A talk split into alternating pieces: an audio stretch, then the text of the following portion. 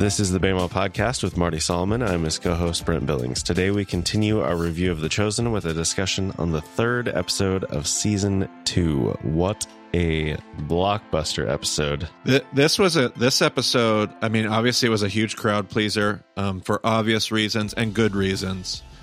Um, I this is one of my favorite episodes of of all the seasons that I've seen too, and probably not. I mean, I enjoyed the episode for all the same reasons that I think the mass you know population did, but I I I, I enjoyed a lot of the like between the lines stuff as well. So. Yeah, a really good episode. I liked it a lot. All right, well, let's get into it. I'm going to have very few things to say negative about this, Brent. Perfect. Okay, well, spoiler horn coming up, and then uh, credits uh, start the episode, actually. So we'll be into it after that.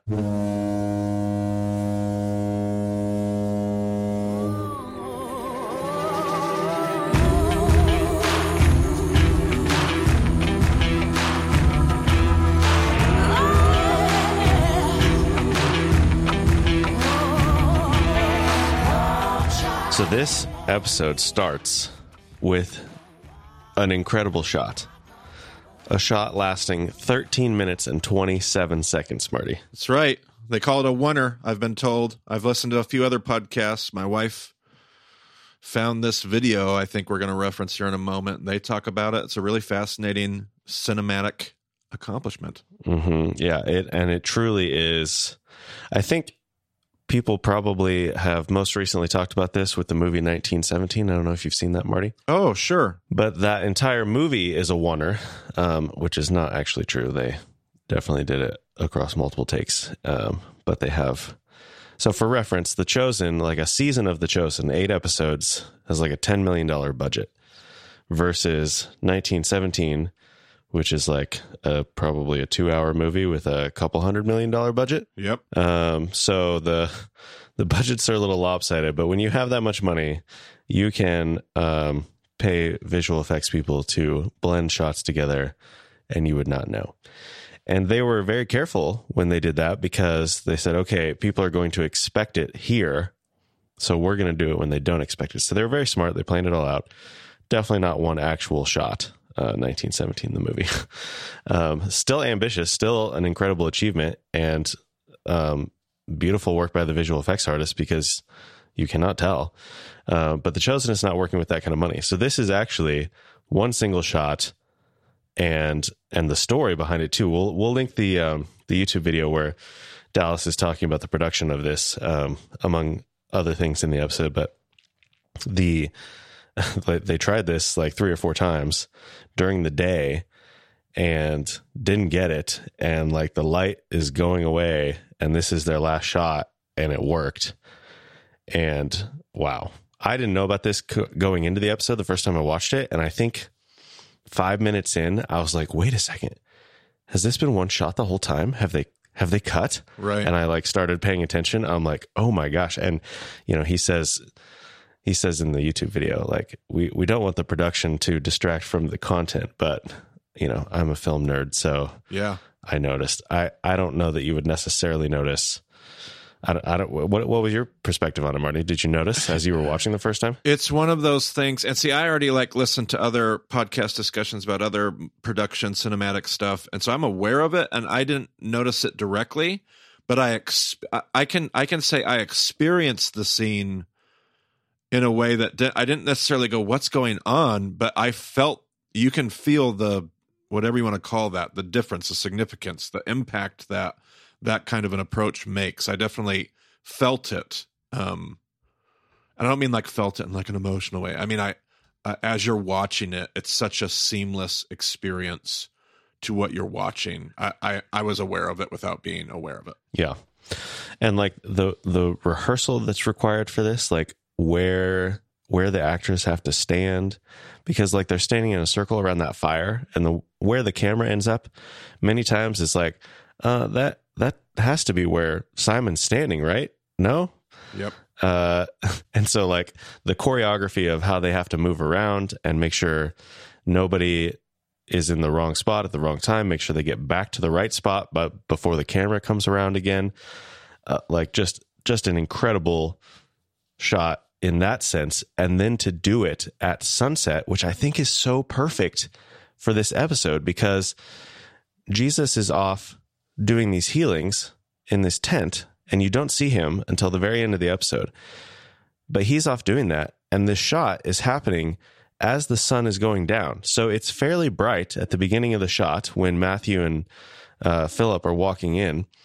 And you just sense, like, oh, this day's been going on for a long time. And we're well, we're we're well into nighttime, and Jesus is still going, and there's still a line. The disciples are still rotating out to like help and do whatever with all the people there and i think it just i think it tells the story of this episode so much better than this than if this had been you know just a daytime shot Yeah, there's no doubt. It, there's no doubt. It's just so well designed. an incredible achievement um shout out to the the camera op for carrying that giant Goodness. like the steadicam is is not uh nothing to joke about yeah. it is it is not like anything else um as far as camera operation so major props um so yeah so let's let's get into the the actual content of the episode so um yeah matthew and philip start off uh the episode. They're walking towards the camera walking towards the line walking towards what jesus is doing. And uh matthew's asking philip like where do i even start with the text? And so they're going through some options.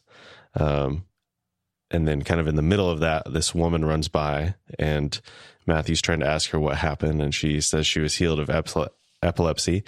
And matthew's trying to write this down and ask her more questions but she's so excited she just runs away and then um, they continue the discussion about like what is even the purpose of memorizing this stuff what is belief what is you know all of these different elements uh, and i think uh, yeah pretty great discussion between those two The whole thing is just so.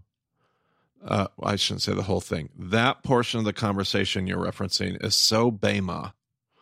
Like it's just, it, it's some of my favorite minutes of some of my favorite moments of the the two seasons. And I mean, there are these two quotes, um, both of them in this discussion between uh, Philip and and uh, and Matthew.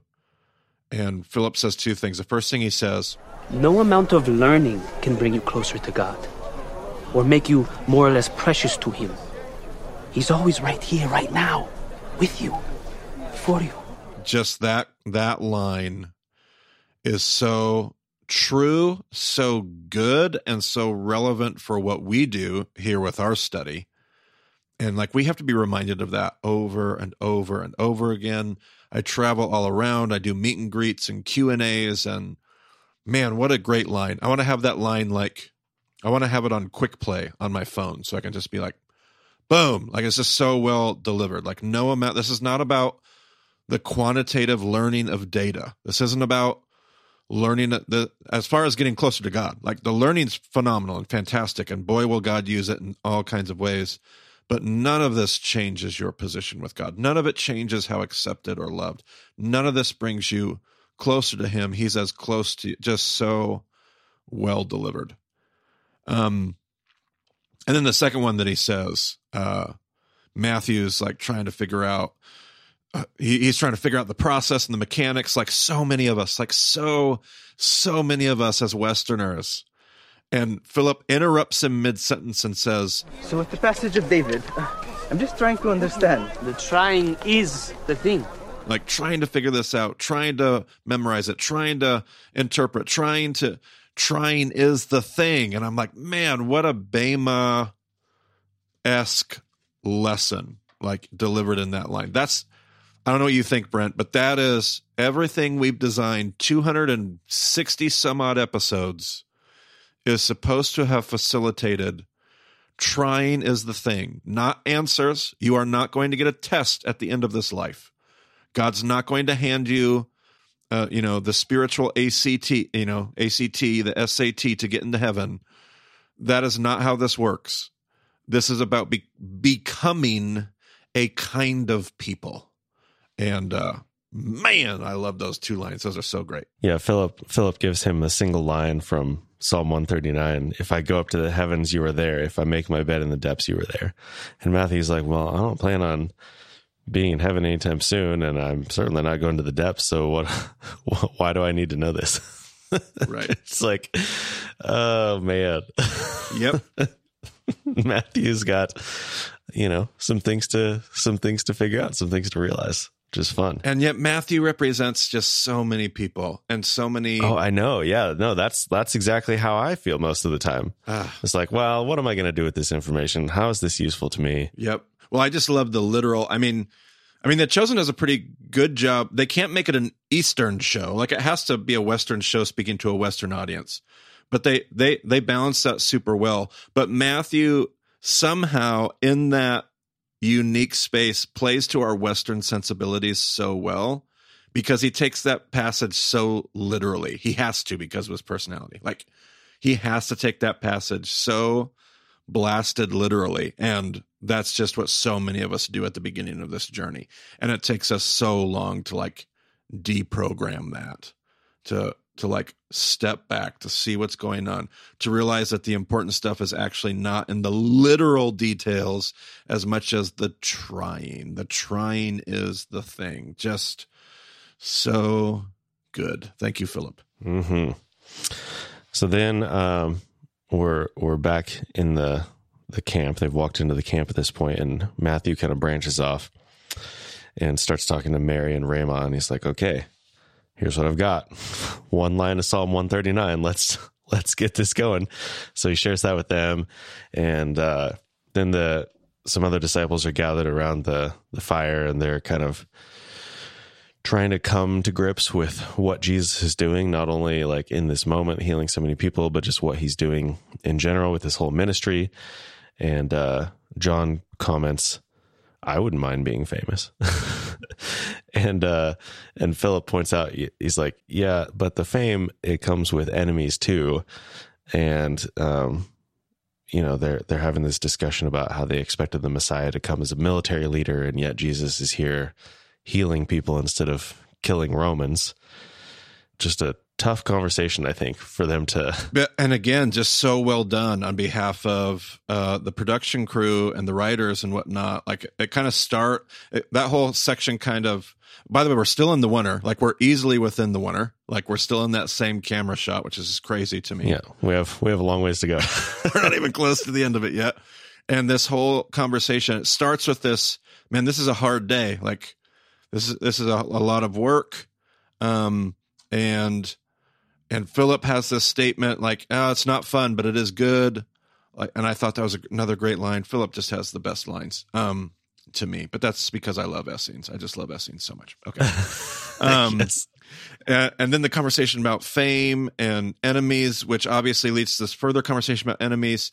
And then they're all kind of standing around there talking about, you know, what it was like to grow up wanting to wanting to kill Romans, wanting to have victory over the Romans, wanting to fight Romans.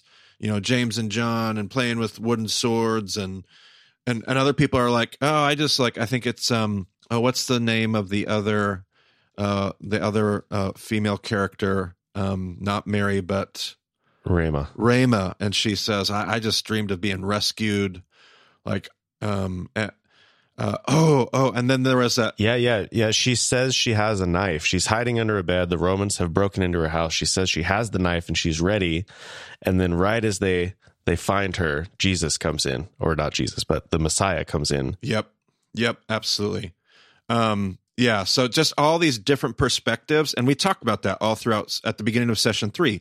Zealots and Pharisees and Herodians and all these people would have had a different understanding of who Rome is, and um, and obviously throughout the episode they pull on Matthew, and and he has such a unique relationship with Rome, and um, that leads into like this discussion about prophecy, uh, because uh, eventually somebody's like, "Why?" I think it's Mary that says, "Well, why do you think he has to be a military ruler? Like, why do you think he's coming to fight?" And and and there's this, um, is it? Uh, Oh, It's who's Thomas, yeah. Thomas that says, "Well, Zachariah," and he starts quoting, and then Philip kind of interrupts him and picks up, and but there's all this discussion about war, but but when is the war and what kind of a war? And that's kind of Philip's point. We don't know when any of this is going to take place, and and and you can just even there, there the next few lines of dialogue is all about how they're looking at prophecy, how they see prophecy, and and I think I, I don't know if they would have in that historical setting have discussed prophecy quite the way that they're doing it in the scene. We discussed that in session two, but uh, the as far as the diversity and the complexity of how you can read prophecy and how there's going to be different ways of seeing prophecy 100% um i have that one other note too in my in my notes from that scene at one point ramah somebody asks her like what they would have said if somebody come and asked her a question and she would have said i would have said i don't know go ask my brother and i thought the the unspoken uh part of that line is this this thing that Jesus is doing, and I think is historically accurate. I think that's present in your gospels. I don't think this is a Dallas Jenkins decision. I think he's taking it from what we see in the gospels. Is the place that Jesus gives women in his ministry is so prominently I don't know what you want to call it. it. It's not the norm. It is scandalous. It is not what they were were that was not the status quo. It's not their typical experience and and she would have said when she was younger i don't know go ask my brother and here she is standing around the fire with other male disciples learning learning scripture alongside of matthew i just thought that was a really cool part of that scene too so i i loved that yeah and the that little conversation kind of closes with um Mary making a comment like, "I don't, I don't think he's waiting for us to be holy," because they were having the conversation like, "Oh, oh yeah, well, we thought we thought the Messiah wasn't supposed to come until everyone was, you know, had all their ducks in a row. And Mary's like, I don't think he's waiting for us to be holy. I think he's here because we can't be holy without him. And then uh, Philip, Philip kind of pauses and he's like, "Whoa, that's good. The baptizer will want to use that," which is, which is really interesting because um, a little bit later at the end of the oneer, when Mother Mary comes in, she sees Philip and she's like, "Oh, Philip, what are you doing here? How's how's John?" And and she's a little bit concerned. He's like, oh no, he's fine, but he told me that it's time. So now I'm here with your son. Um, but it's interesting because he's he's been told by John like okay go follow Jesus now but he also just has this thing in the back of his mind where he's still like supporting John and his ministry and like oh that line is going to be useful for John's uh for John's purposes you know yeah which I thought yeah, you know, great point. Is, is like he's he's still at this point, I guess, has a little bit of one foot in each camp. Yeah, not not that they're like completely different camps, but no, um, I like um, that. Yeah, I think I think that's a little bit because Philip is this like, you know, this wise sage of a character, and it's like there's not really a whole lot to dislike about him. Um, he's you know he's so much more measured. He's so like he just has good perspective, everything. But I think we see a little bit of this like struggle with him where he still is kind of like not completely committed to following Jesus. He's still like hedging maybe a little bit because he doesn't quite know what he's doing there yet. I think. Yep. So then, uh, little James comes back from his shift, uh, assisting the line, and sits back down to start playing his game with Thomas. And he's um, relaying how he's struggling with the fact that um, all of these Samaritans are believing in Jesus simply because they're being healed, not because of who Jesus is or what his message is or anything like that. He's like, they're believing because they're healed. And then Thomas um, is asking him, he's like, well, what about you? Why hasn't Jesus healed you? Why don't you talk to him about your own healing? And, and they, they go through that whole conversation, which the first time I watched this, like, okay, but having just had our conversations with Kevin Chandler, this little portion of the scene just had so much more impact to me. Um, knowing Kevin's perspective, like the miracle is that I don't have to be healed to do all these things that I want to do. The miracle is the community that is gathered around me to support me. Yep. And man yeah uh, that that scene had way more teeth now uh, than it did before the first time um, because of that conversation so i absolutely um, Yeah, and I, I just kept thinking about that and some of the I want I, I I even had in my notes. I wonder how Kevin would have written those lines of dialogue. Um, probably probably in very similar ways, and and probably would have added even some things that I think uh, would have been so interesting. But I I did as I reflected on that, I did think it was interesting that one of his greatest concerns so he voices this like ah, I i'm just afraid that they believe in him which is good. I want them to believe in him but the only reason they are is because of the healing. And and then his like one of his greatest concerns isn't so much he does have obvious questions about his own physical condition but i felt like his greater question and insecurity was i don't want him to think differently of me that's the line right before Thomas kind of starts to, you know, compassionately laugh at him. Like it's not like he doesn't know about your condition, but it was that line right before where he says, I wouldn't want to ask him because I don't want it to change our relationship. And I just thought, man, and isn't that isn't that the actual condition under the condition that Kevin was talking about? Like there's the physical reality and the physical condition, but there are some things that are much deeper and wider and even more real and more true. And I'm hearing that in the dialogue there um, with with little James. So I I just thought that was really um, well done scene as well. All of it, by the way, still a part of the oneer. Still, yeah, yeah, and it's about to end. So uh, as they're you know wrapping up that little conversation, Mother Mary comes in, and uh, this is where she talks to Philip about about John. She meets Matthew for the first time. Matthew wasn't there the last time she was with them, um, and she makes she makes some comment about his clothes and um, and then you know there's a little Mary kind of covers for him a little bit when she asks what he used to do, and then uh, and then um, Mother Mary is like, well, I'm sure if Jesus called you, you're someone special or something, something along those lines. Mm-hmm. Um, which is a little bit of foreshadowing for later in the episode. And then uh, and then she's like, "Okay, well, we've got all this food. Let's let's get dinner going." And so that is finally the end of the one shot. Oh, like, oh, Brent, whew. I didn't even catch like the you, you said foreshadowing or just the later connection. I didn't even I didn't even think about how that would connect and be relevant for the later part of the episode. That's such a great point.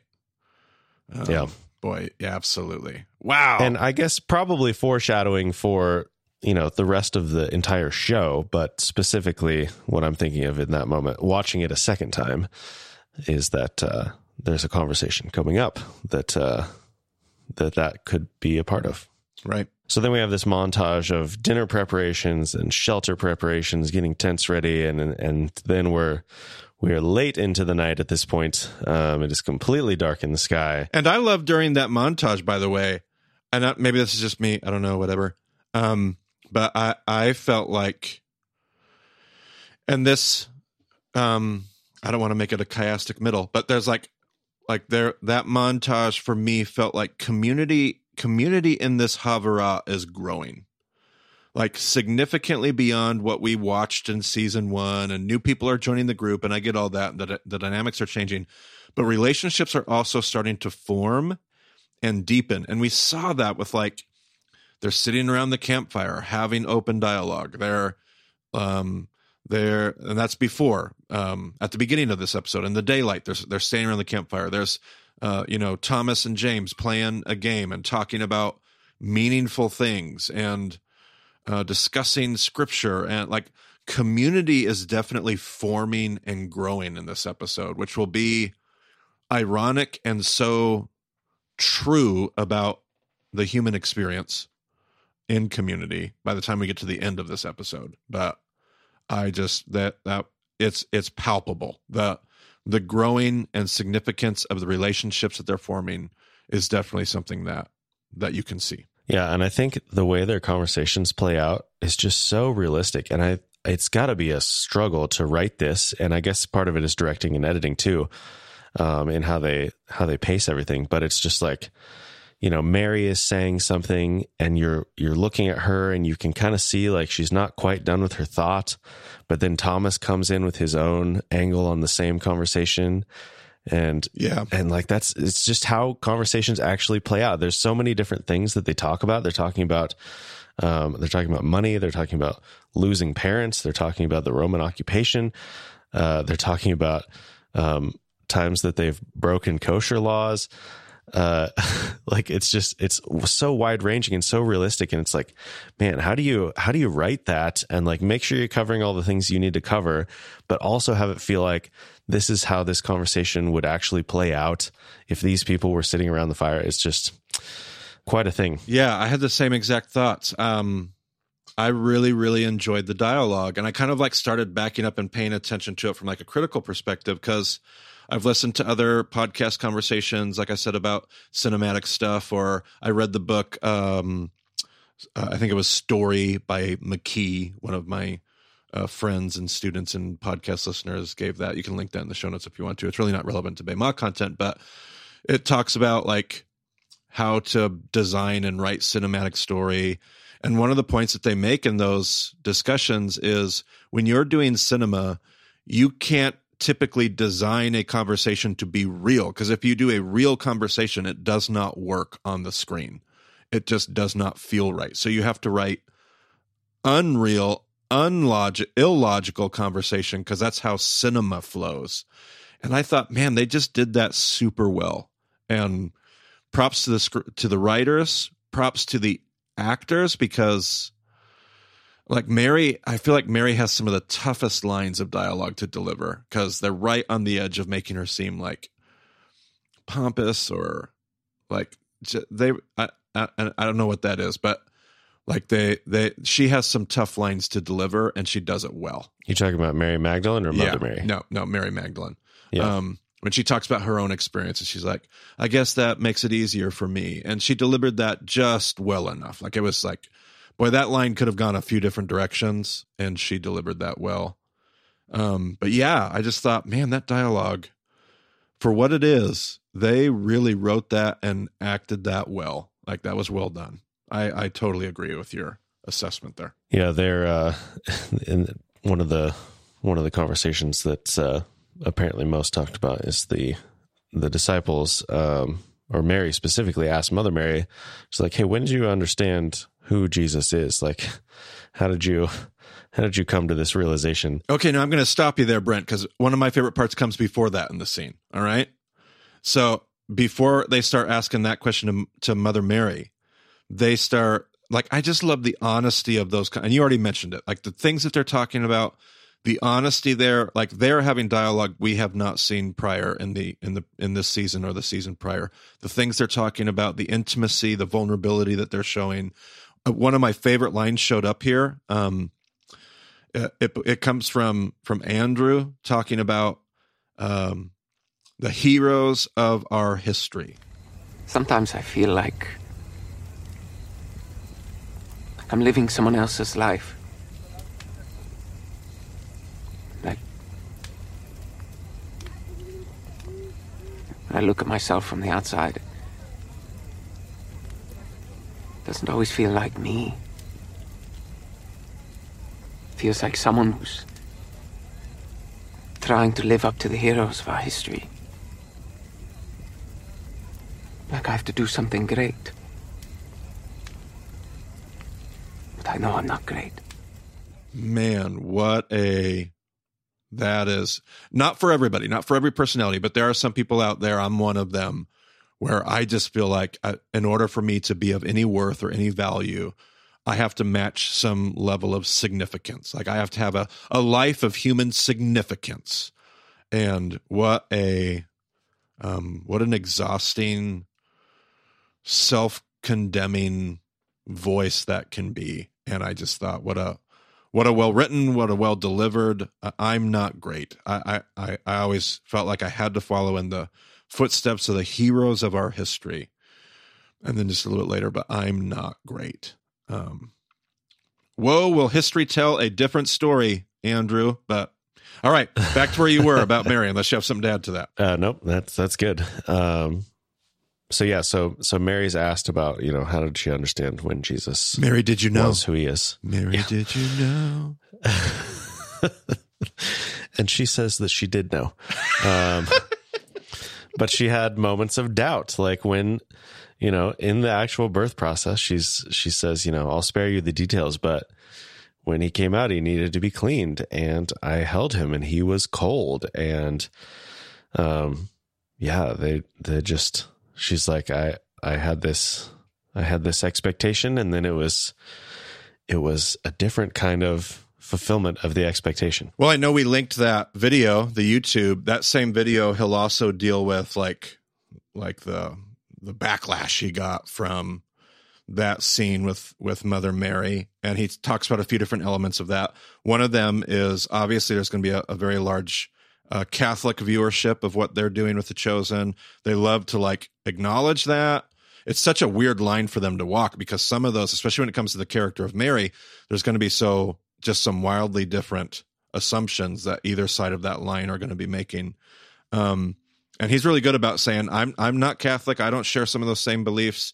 But he does very intentionally try to honor that, and I have notes about that. Like, I love how they honor who she is in the show and how they work that in and how they give her a very prominent place. Now, they also do this uh, humanity thing, which apparently, and not surprisingly, he got all kinds of like negative pushback because that's that's craziness, heresy that Jesus needs to be served and has this humanity and she was needed and all that. And putting so putting the Catholicism aside, putting the Catholic theology aside, I just have to back him up one more time like I did in season 1 anytime Dallas does this in The Chosen and leans into the humanity of these characters, Christ included, leans into the humanity of his incarnation, the humanity of this baby, uh, I'm I am like fist pumping.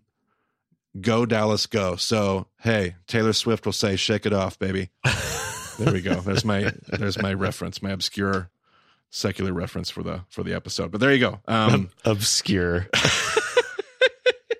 uh yeah well and she she makes a comment you know by the time like once once he learned how to walk and eat he didn't really need me anymore yeah, I love that. Yes.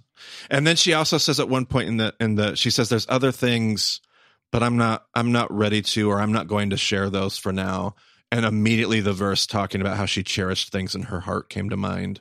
Hmm. And I thought, oh, just so well played. Like she's not here just to spill the beans and like this was something that's very special and she's going to share some of it and she's keeping some of it and for all kinds of reasons. And I just love that. It's, uh, just another well done part of the the episode. Which, by the way, I'll, I'll also uh, what unrelated to the episode, but one of my favorite songs that's on my playlist during um, the Christmas season and Advent.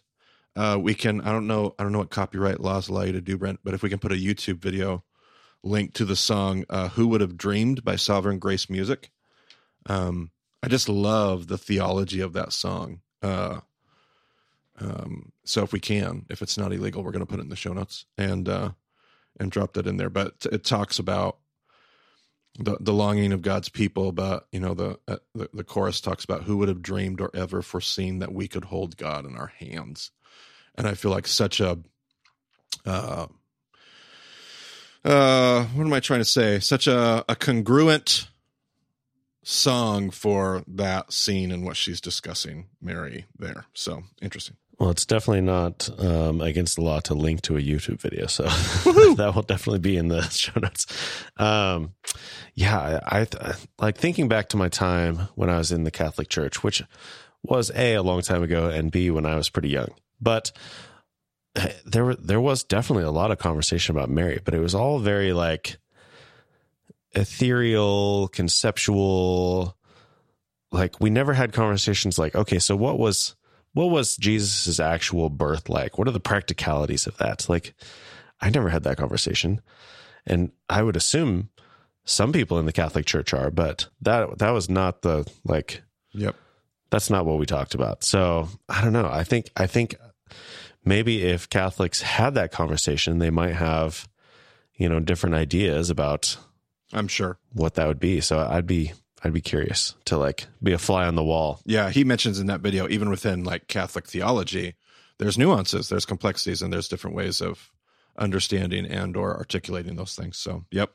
so then moving on there in the episode, Thomas and Mary are discussing like what it's like to lose parents, um, riffing on the idea of Jesus losing his father, which like, man, talk about, you know, I just think of, of the idea that, you know, Jesus experienced all the things that we experienced. And it's like, well, to some extent that cannot be true in every single case, but like how many people have lost a parent Right. and, and knowing that Jesus knows exactly what that's like. Yep. Um, and and I think maybe it helps that we don't know the details of how Joseph died. Yep. Um, Yep.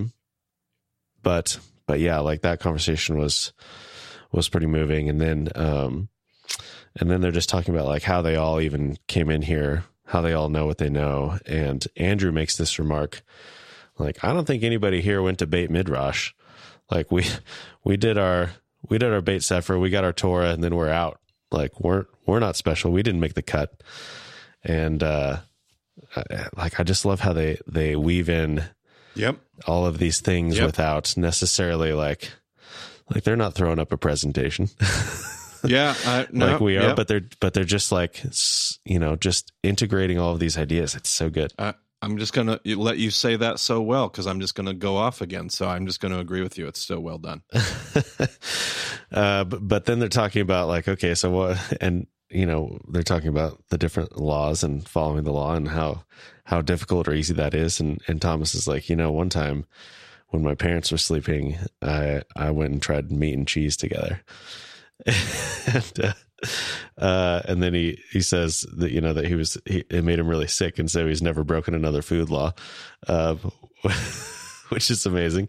I don't know that you would necessarily agree on that part of the perspective Marty As far as like him never breaking another food law. yeah yeah well I mean like uh like oh it made me sick so I'd never uh, yeah I don't know I, I thought it was clever because I could totally see somebody thinking that. Like, so I remember having this is probably like this is probably way too much information for our listeners, but this is fantastic.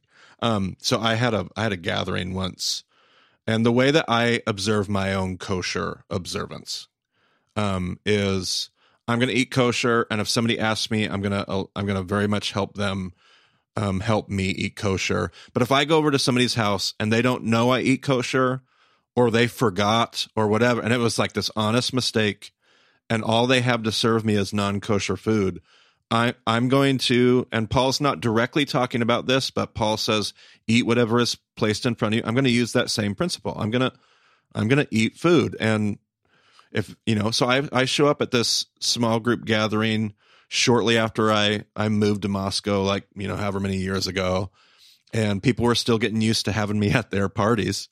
And one of my best friends, um, forgot and made a whole bunch of bratwurst. And that was like the thing we were all eating was bratwurst. Now, I probably could have just sat and nibbled on carrots, but I, I'm I'm having a brat. You made you wanted me to eat bratwurst. You made these for me. I'm going to have a bratwurst or two or five. I can't remember how many I had. you got to take the opportunities as they come I guess Well, that but I will tell you, and he loves to tell this story. We both do. Um, I'd my goal was to make it back home. By the time I left that party, my tummy was a rumbling, and um, I got out the door and realized I was just not going to make it home comfortably. So I turned around and said, "I am so sorry for what I'm about ready to do to your restroom," and. I, I can resonate. That's all I'm just going to say. I'm going to, I can resonate with good old Thomas here because I walked out of there going, that was the judgment of God. Like, now, do I really theologically believe that? Probably not, but I can totally uh, see him smiling, saying, like, oh, I remember eating not kosher and I paid the price for that. And yeah, I'll, I'll never not eat kosher again. So, hey, man, I, I've been there. That's, that's, that's real. That's, that's truth right there. Thomas, I feel you. Well, I, I'm going to fall more on Thaddeus's side, who as, admits to being in a Gentile city and trying some pork, and he's like, ah, "It was marvelous." I'm hoping that he paid for the pork that he just took because it kind of sounded like he needs to add stealing to the things he did wrong that day. yeah, yeah. The way it was, the way it was said, yeah, possibly. I don't know. Um, yeah, I, who know? I don't. I don't understand how those markets work, Marty. I don't know what it was like to be there. I don't know. Um, maybe it was a sample. Who knows? I appreciated that. And I can totally see, by the way, people thinking like, oh, and they never broke another food law, I would I would say yes. I, I would say absolutely. Um, I would say it was, it is not hard to imagine at all that on a routine basis, people in the in the Galilee, especially coming from a Pharisaical worldview, would never break a food law, a kosher food law. Absolutely. Yeah, I was not suggesting that Thomas was insincere in saying that Right. he never broke another food law. I was just saying, like, would you have had that same, which, you know, I guess kind of. um, I, I think we're kind of moving into this last conversation here that it kind of turns to the idea of the, the Roman occupation and, you know, what it's like to be under the boot of Rome. And then Simon rudely confronts Matthew about his own life Such a disappointing. I'm emotionally churning at that moment in the because I'm like Peter. I I get that you're human and I've loved your moments, but this is so blatantly out of line. I'm angry. Like I'm angry at Peter as he does this. I'm like, how dare you? this feels to me like the kind of conversation where I feel like I've been wronged about something somewhere. And I play out this conversation in my head, and I'm going to go to the manager and I'm going to tell him this, and this, and this. And I'm going to, and they're just going to turn. And like, I have this huge, like, vision of how this is all going to play out. And I'm going to have this, you know, this justice, and people are going to lose their jobs and all this stuff.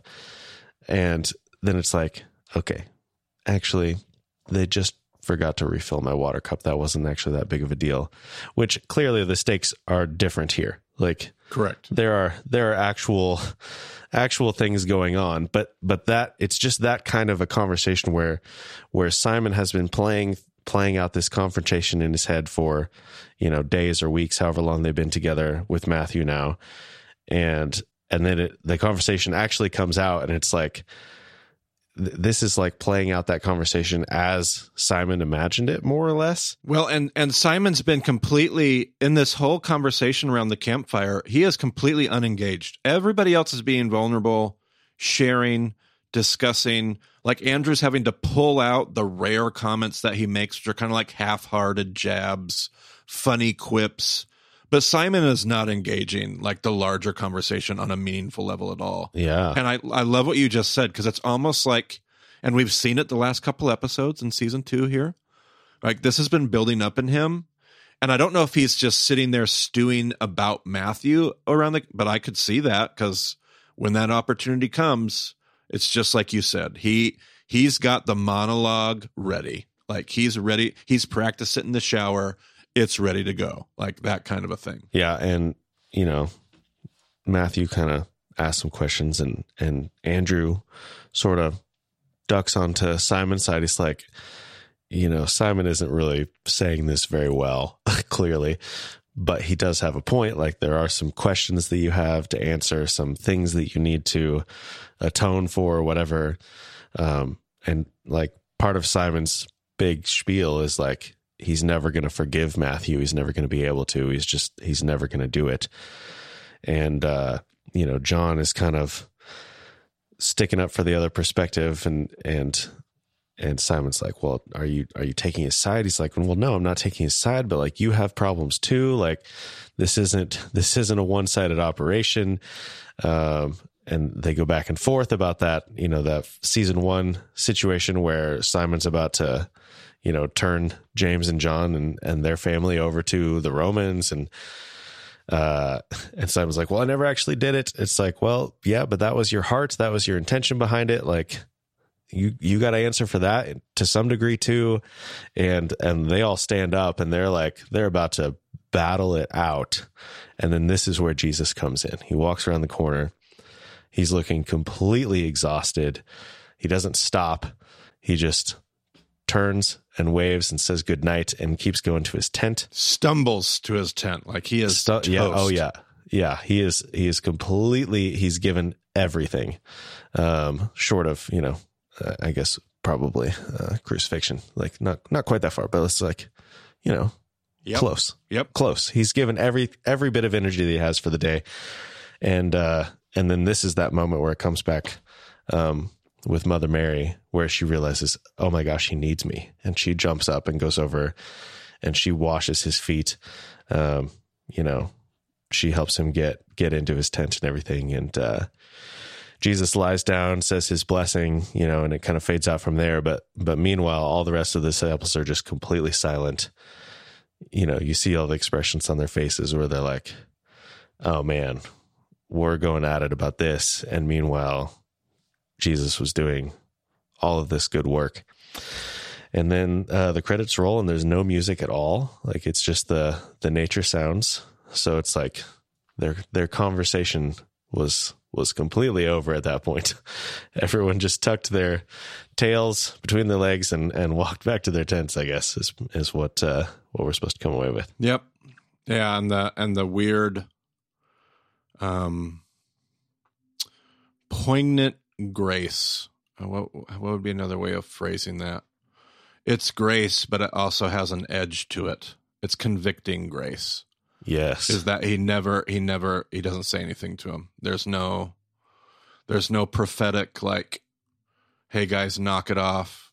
There's not even a look. There's actually a blessing. There's a have a good night. I'm going to bed. There's words of like peace and no passive aggressive Yep. because nothing has to be said. It's just it's grace and it's just unbelievably cutting. And I'm sure that there's nothing relevant there for us, Brent. I'm sure that and all of the stupid Twitter arguments that we have and who we're worried about canceling and all the things that we're doing and Jesus, I'm I'm sure that there's nothing relevant there. Um that there's just work that Jesus is up to in the world. And and oh that we would see that in such a way that we too would just be convicted by that same grace that he extends to us. But I digress, or do I? I mean, can any of us really say that we have not had a moment where conviction has just rolled over us like a boulder as it did to that group? Like, man. Yep. Uh, and just, oh man, Mary, Mary helping him and washing his feet and like, oh man, I'm, cr- I'm starting to cry just thinking about it now. Yep. Definitely was crying in the episode. Yep. It's like, man, this show just, ugh. Yep. the the level of just humility and service and and pouring pouring ourselves out for each other and man Yep. Mm. so good Yep. such such a beautiful contrast to their conversation that they had been having so that does it for this episode marty Okay. We're Not on to too the bad. next. A little longer than the episode itself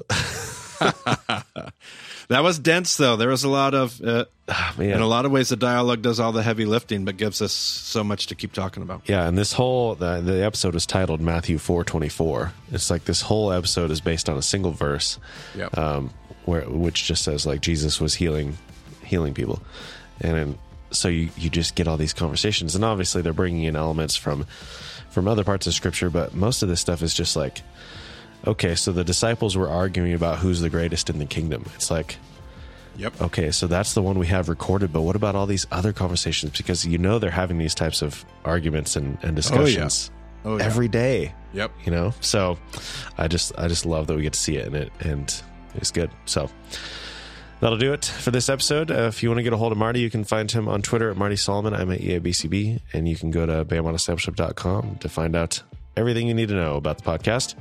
So thanks for joining us on the Bema Podcast. We'll talk to you again soon.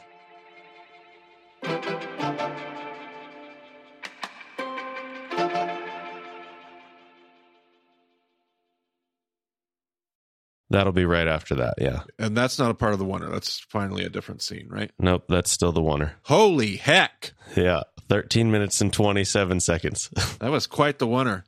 The oneer was a short episode. Like, we're going home.